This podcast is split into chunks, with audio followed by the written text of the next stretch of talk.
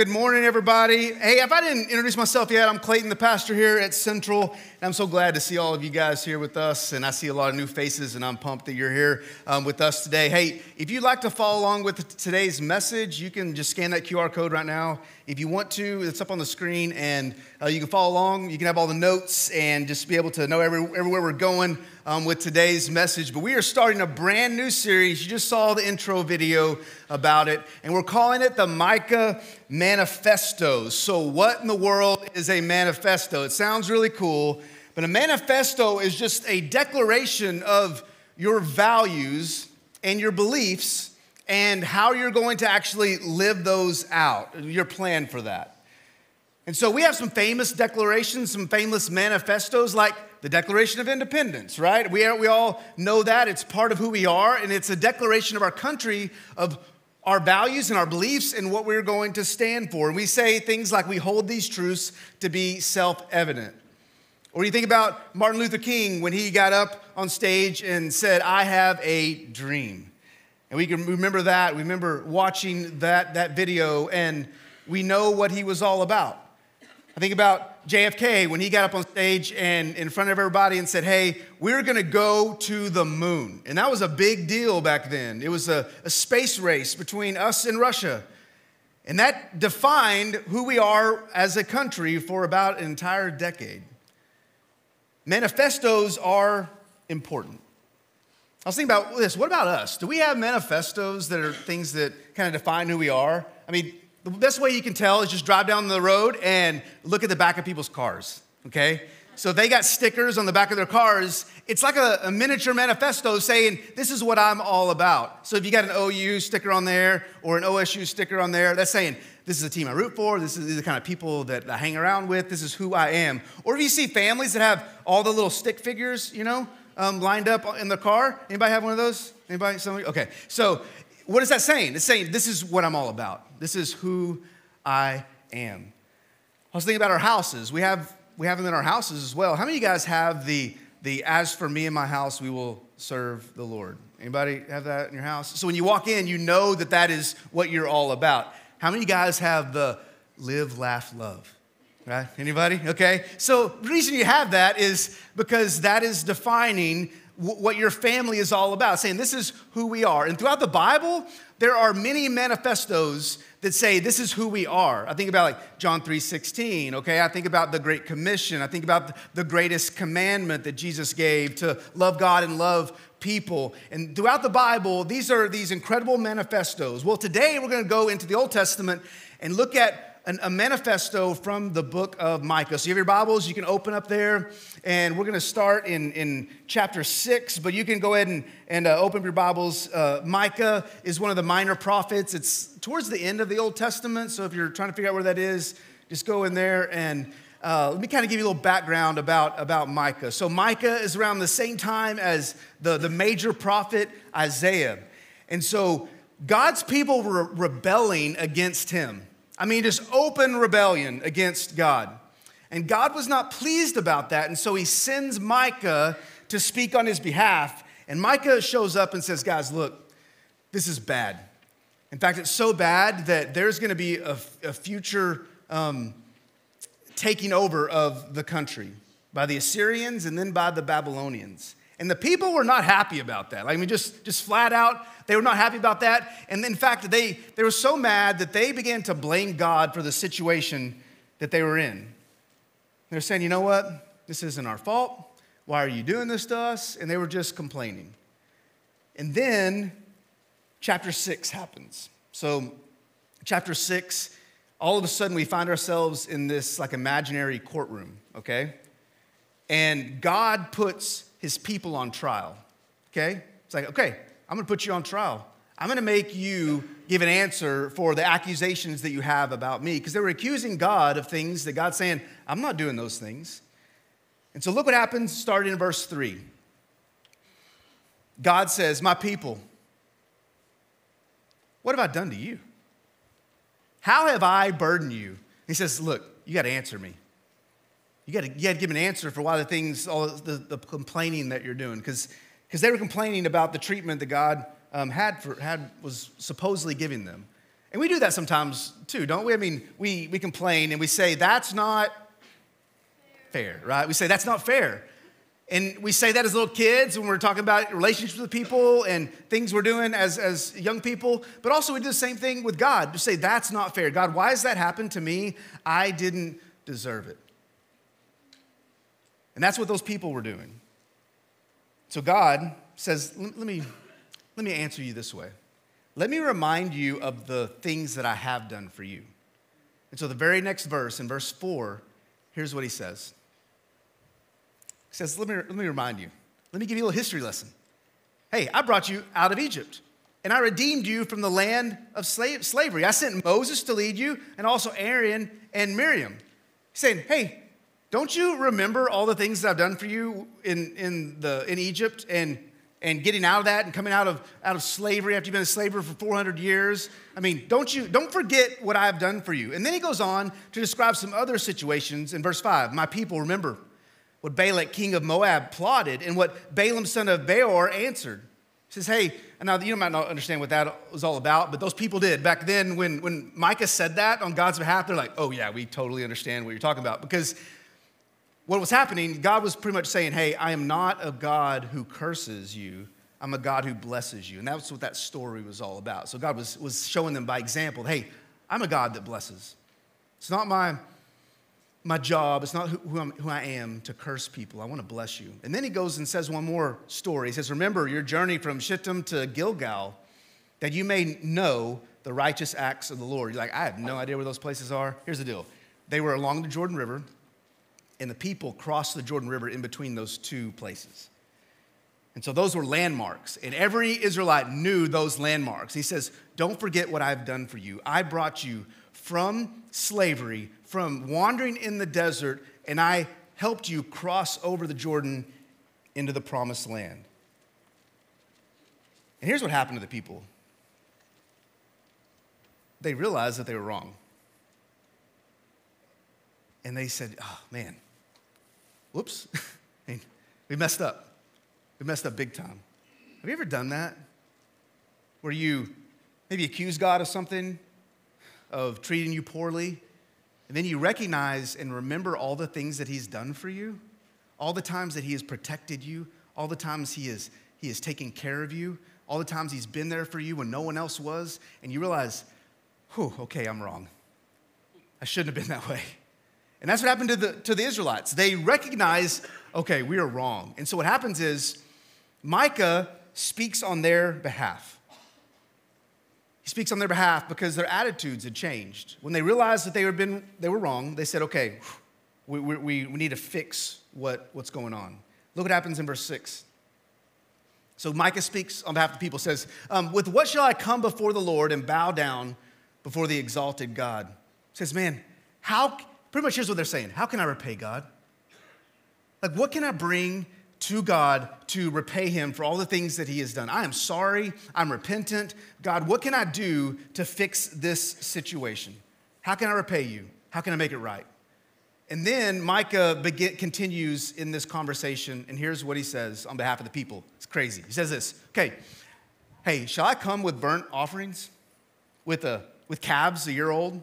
Will the Lord be pleased with thousands of rams, with 10,000 rivers of olive oil? Shall I offer my firstborn for my transgressions, the fruit of my body for the sin of my soul? Shall, can, I, can I do that? Can I do those things? Shall I do those things? I mean, what, what it is, it's these, these levels of offering, okay? So a burnt offering was like a simple form of offering that you could do. And he's saying, hey, how about like a, a calf that's year old, which kind of hurt a little bit because that's, you know, part of, of uh, you're, you're, raising up livestock to provide for your family and you had to do that as an offering in the Old Testament.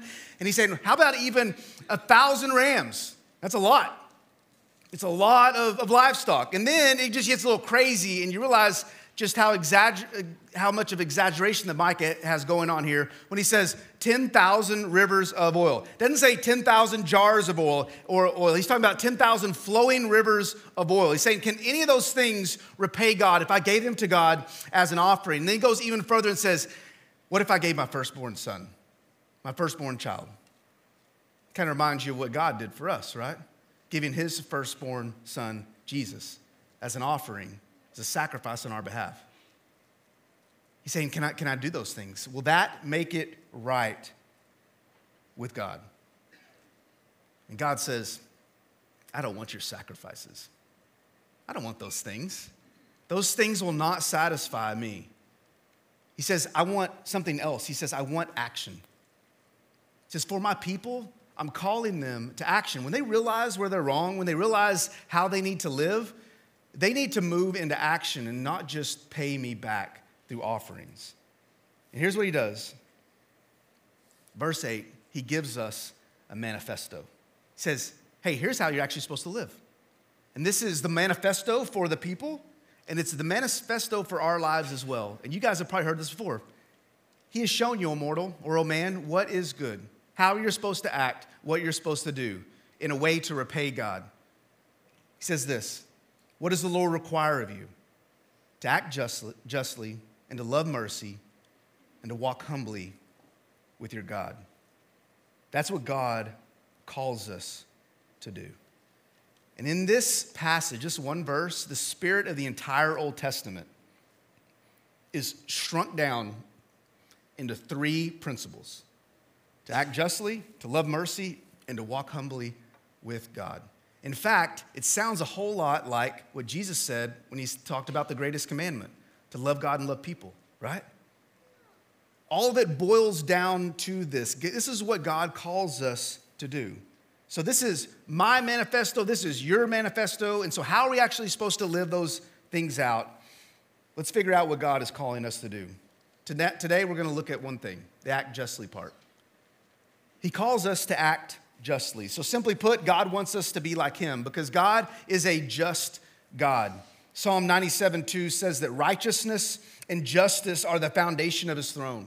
Saying this is what God is all about. The foundation of who He is is righteousness and justice. God loves justice. In fact, Psalm 99 goes on and says this The king is mighty, he loves it, he loves justice. You've established equity in Jacob, you have done what is just and right. Here's what these two verses are saying saying that God takes his entire goodness and his power, his absolute might and his absolute right, and he combines them together. And that's why we love him. That's why we worship him. That's why we follow him, because he is all good and he is all powerful. So, what is justice? Well, justice is just simply this it's, it's trying to restore something, okay? It's a restoration of a, of a relationship by promoting equity and harmony. Or even simpler than that, is just making things right. God says, This is what you should be about. If you're a believer in me, if you're a follower of me, you should, you should try to make things right in your culture, in your relationships, in the things that you are about. Your sphere of influence, you should try to make things right. So, how can we do that? Well, practically, we can do a few things. We'll look at three things real quick today. First, we can act justly by treating people fairly. And that's, that's a simple answer right there, but that's exactly what was happening back then. If you go back to chapter 3 of Micah, you see um, these crazy examples of the people not following God and actually going even further than that, and they were treating people really poorly. In fact, the leaders were the worst ones. So, Micah chapter 3 begins to talk about these, these priests and these prophets and how they had gotten themselves caught up in some things that they were just flat out greedy. They were trying to do everything they can to gain things for themselves and use their position and their, their leadership to to extort people. And so the Bible says that they were, they were involved in bribes, they were involved in shakedowns, they were involved in manipulation and corruption. These are like the pastors of the day. And Micah calls them out and says, How dare you use your position like that to use other people and to hurt other people for your own good? They were treating people poorly. And if we aren't careful, we can do the same thing. And the way, way it works for us is this. If you ever, if you're deep down sad, ask yourself this question before I'm willing to love someone or serve someone, what's in it for me? You know? Like deep down inside, if I'm gonna give, I'm gonna serve someone, if I'm gonna sacrifice in some way, if I'm gonna take time out of my busy schedule, like what is what's in it for me? What we're doing is we're just playing favorites, where the favorite person in your life is, is you, right? The favorite person is me, myself, and I. We play favorites all the time. How many guys, when you were uh, growing up in, in school, that you had a teacher or a coach that played favorites? Anybody? If you don't have one, then you probably were the favorite, okay? And you just didn't realize it. That you're like, hey, this is awesome. The, the coach loves me, okay? When we have someone, when we see someone in authority over us and they, they play favorites with everybody else, how does that make us feel? What we say is, that's not right. That is not just. Look what James chapter 2 says for us. My brothers and sisters, or believers in our glorious Lord Jesus Christ, all of us must not show favoritism. It says, hey, all you Christians in the room, you should not show favoritism. And then gives an example. It says, suppose a man, he comes into your, your meeting wearing a, a gold ring and fine clothes, and a poor man in filthy old clothes also comes in. So the scenario is in this church, some famous person comes in, they get an entourage, they're wearing really nice clothes. You're like, this is someone really important. And me as a pastor, I'm like, ooh, I recognize the person. I'm gonna, I'm gonna, stop the service. Hey, I got the spot right down here for you. It's gonna be perfect. It's gonna be awesome. Hey, make sure camera cameras, make sure you guys get a good shot of them so it's a live stream so people know about it, okay? We wanna, wanna recognize these people are here, like dignitaries. These important people. And then a poor person comes in who can give us nothing, and we turn them away and say, hey, I need you to go sit in the back, or I need you to go actually out in the hallway. It'll be streamed out there, it'll be fine, just as long as no one, you know, sees you. We got a spot for you. And that's what James is saying. He's using that example, and he goes on and kind of describes it. He says, If you show special attention to the man wearing fine clothes and say, Here's a good seat for you, to say to the poor man, You stand there or sit on the floor by my feet, have you not discriminated among yourselves and become judges with evil thoughts? Simply put, God calls all of us to treat people fairly, no matter who they are. No matter who they are. Second thing, we can act justly by using our platforms for a purpose. Using our platforms for a purpose. Almost everybody in this room knows Tim Tebow, right? Heisman Trophy winner, national championship winner in college, goes on and plays in the NFL. He's a commentator for sports, and he has a huge audience and a, and a massive platform. And I don't know about you, but I look at our culture, and there are so many people that we look up to, that we follow on social media, who are famous and have massive platforms, and they use those platforms for their own purposes, for themselves. It's all about them and how they can make themselves look better and gain more, regardless of what happens to other people. so we follow those people, we devote ourselves to those people, and those people don't care about us at all. At all. And every once in a while, there are believers in Christ who get a large platform and have an opportunity to use it not for themselves, but for Him and for other people. That's what Tim Tebow has done. He's created this foundation called the Tim Tebow Foundation, uh, original name, thanks. Um, but he has, he's done, they do a lot of amazing things. And one of the things they do, I don't know if you heard about this, but they have this thing called Night to Shine. And some of you guys might have heard about this, but, but they have created a, uh, a virtual and in person prom type event. They do it every, uh, every year in February, the Friday before Valentine's Day. And they do it all over the world.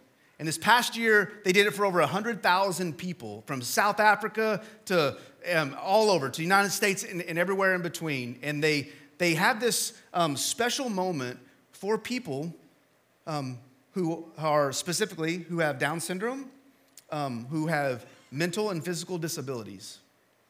And they throw this massive party for them. And you go online, you can watch it. It's, it's amazing. They, all the ladies dress up in, in their beautiful dresses. All the guys have tuxes on, and they, they have a dance, they have a party, and parents crown every single kid as prom king and prom queen. And it is just a fabulous time. They, they rent limos and they have parades all over the world. It is amazing. It is incredible. And Tim Tebow says this is what we are all about using our platform for a purpose. And here's what he says on his website he says this The Christian faith is about loving Jesus and loving people. And that is what we are trying to do with this foundation. Our goal is to let people know that God loves them and that they are worthy. That's the purpose that He has. What He's doing is He's giving a voice to the voiceless. And God calls us to do the same thing. Proverbs 31 says this Speak up. Speak up for those who cannot speak for themselves, for the rights of all who are destitute. Speak up and judge fairly. Defend the rights of the poor and the needy. Every single one of us has a platform.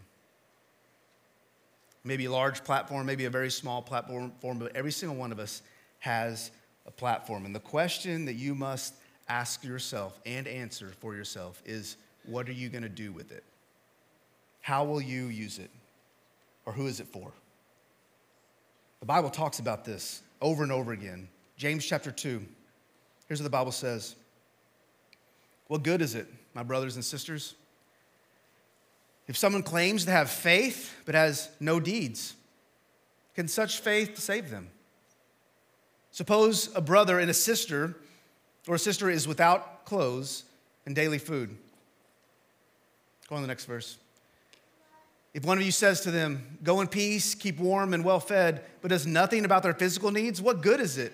In the same way, faith by itself, if it is not accompanied by action, is dead. Here's what he's saying Every single one of us have a platform, whether it's a financial platform, whether it's a relational platform, whether um, it is the gifts we have, the positions we have, the abilities that we have. Every single one of us has a platform. And the question is, how are you going to use it? Are you going to use it for yourself or are you going to use it for other people? And here's the deal when you use it for yourself, here's what he says He says that your faith is meaningless. And what, what I think he's kind of getting at is that you end up being a bitter person. Anybody know any bitter Christians? always complaining about stuff, always mad at everything. Why is that? I think deep down inside is because it's all about them, right? We all know some bitter Christians. But you know what? I've never met a serving Christian who was bitter. I don't. I don't find those people. Because when people take the gifts they've been given and the resources they've been given and they use that platform for other people, then they find joy. They find the reason why they're here and the reason God has blessed them in different ways. That's what, it, that's what it looks like to use your platform for a purpose. But here's what happens a lot of times. Like in this example, when he says, go in peace, keep warm and well fed. I mean, I think, think about it this way. It's almost like we do this a lot. We, we, we see someone's need, you know, and we pray for them. We go to, we go to God and say, God, I pray that you would help that, that single mom who has all those kids and is really struggling to, to make ends meet. I pray, God, that you would help um, that, that lost person who really needs to hear about Jesus. God, I pray that you'd help that, that family who has lost everything in that tragedy. And we say, um, Jesus' name, I pray, amen. And then we go about our lives. And what James is saying is saying that you pray those prayers and then you go and do something about it. And that's the difference here. Instead of using your platform to pray about it, use your platform to pray. And if you have the ability and you have the means and you have the platform to do something about it, then you go and do something about it. 1 John 3:18 says, "Dear children, let us not love with words or speech, but with actions and in truth." God says, use your platform for a purpose. That's how you can act justly in people's lives. And third thing is this act justly by cutting the strings. Here's what I mean by that. I think it's all time we check our motives for why we do the things that we do. I think deep down inside,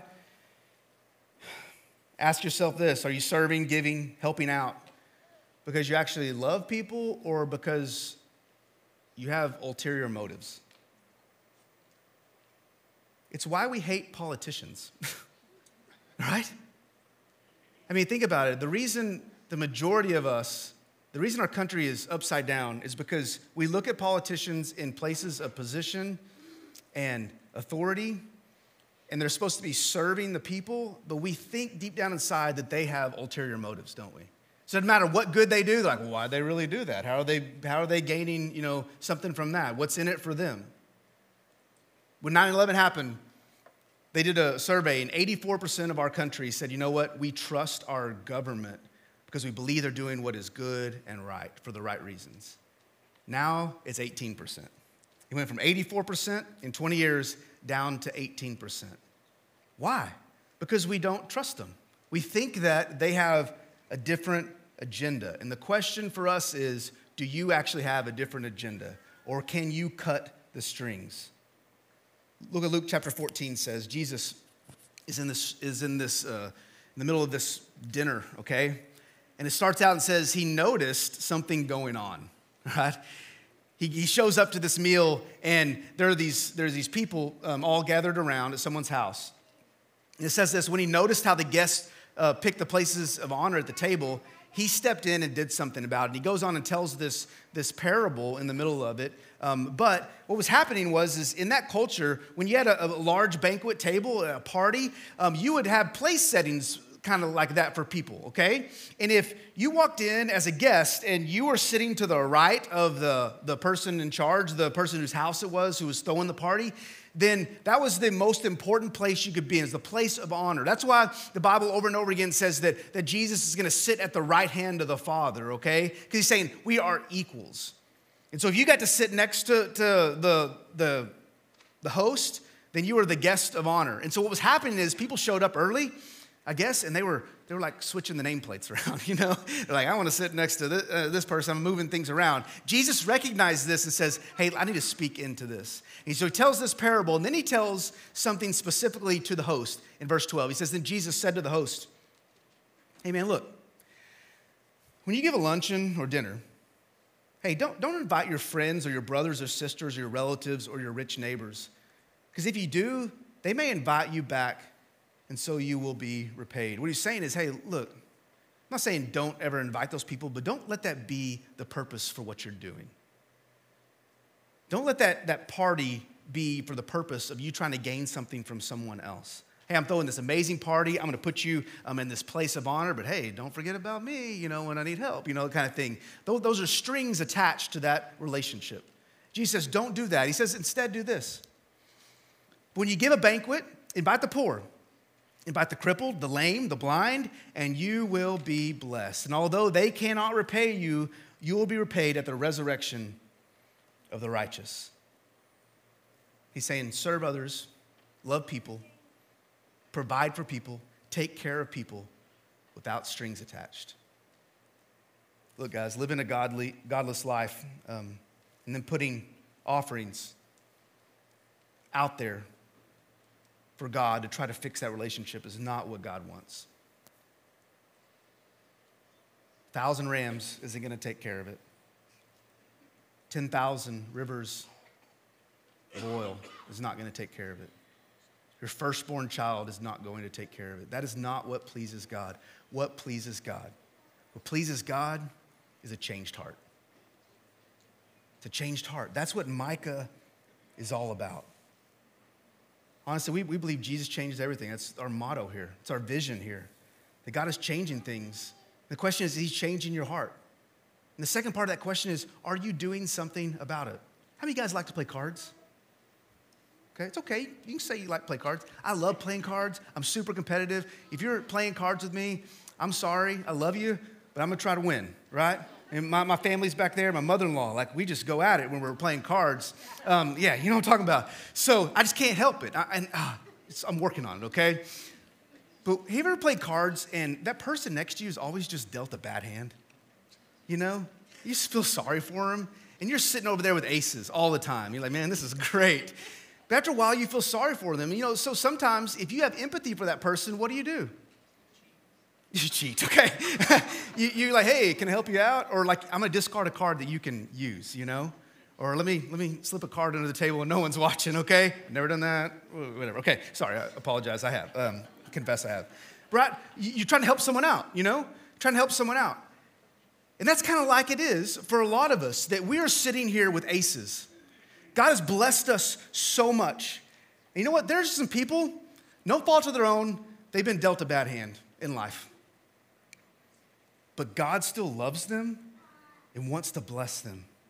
And He wants to fix what is broken. And He calls us to do it by acting justly. How can you use the hand that God has given you? to be Jesus' hands and feet and love people. What can you do? Specifically, how can you do that this week? Here's an exercise you can do take stock of your platform. Take a step back and go, okay, let me think about the ways God has blessed me, the relationships I have, the gifts I have, the opportunities that I have, the resources that I have, the influence that I have. Okay, God, it's not just about me. Okay, I, I, realize that. So, what am I supposed to do about it? Should I just give you a bunch of offerings in my life? No, God doesn't say that. He says, I want you to move into action. So, the way you move into action is you take stock of your platform and then you lift up your eyes and you begin to see the people that are all around you. And then you do something about it. When you go to the grocery store and you see that single mom with all those kids running around, and you're like, oh, I'm glad that's not me, you know? Or you, you walk past them and you say a prayer, God, you know, I, I pray you bless them or whatever. What if God's saying, I am going to bless them through you? Through you. And then we would be people who respond and say, okay, I'm going to do that. You know what happens? That's us living out this Micah manifesto, saying, God, I want to be your hands and feet. Help me to act justly and to fix what is broken in relationships and in our culture for His glory. Things will change if we all do that. Let's pray. God, love you for who you are. I love you, God, that you show us what justice is, that you love those who've been dealt a, a difficult hand. And some of us in this room, we have been dealt a difficult hand, and yet we see how faithful you've been. We've seen how you've been faithful through other people blessing us. And God, I pray that in turn we would do the same thing. Help us, God, to use our platform not for our own purposes, but for other people. Help us, God, to be like you, to love those who are hurting, to recognize where we can step in and do something about it. Maybe, may we be, God, a church like the book of James. That we don't just have faith, we don't just have head knowledge, we don't just come here and worship and then leave and nothing changes. But God, instead, we would be people who come in and do those things and have a deep love for you, but then go out and actually take care of people and show the depth of our faith through our actions. God, you, you've called all of us to do that in different ways. We all have different abilities, we all have different platforms, but God, every single one of us is called to action. May that be the manifesto of our lives, God. To act justly, to love mercy, and to walk humbly with you, God. We pray in Jesus' name.